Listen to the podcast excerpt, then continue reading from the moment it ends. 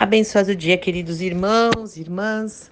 Que a graça, a paz, o amor, a alegria do Senhor, que a nossa força esteja sobre a sua vida, sobre o seu lar, em mais esta manhã onde as misericórdias benditas do nosso Pai se renovaram.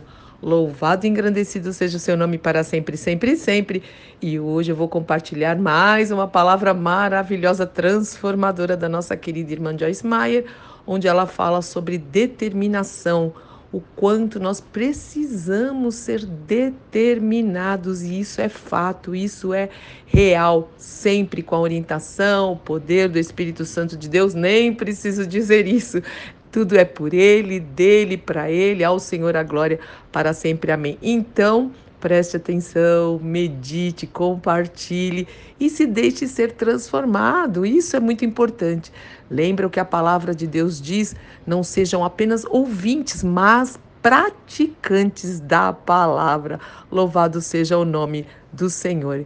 Que Deus te abençoe muito, em nome do Senhor Jesus Cristo. Amém, amém, amém.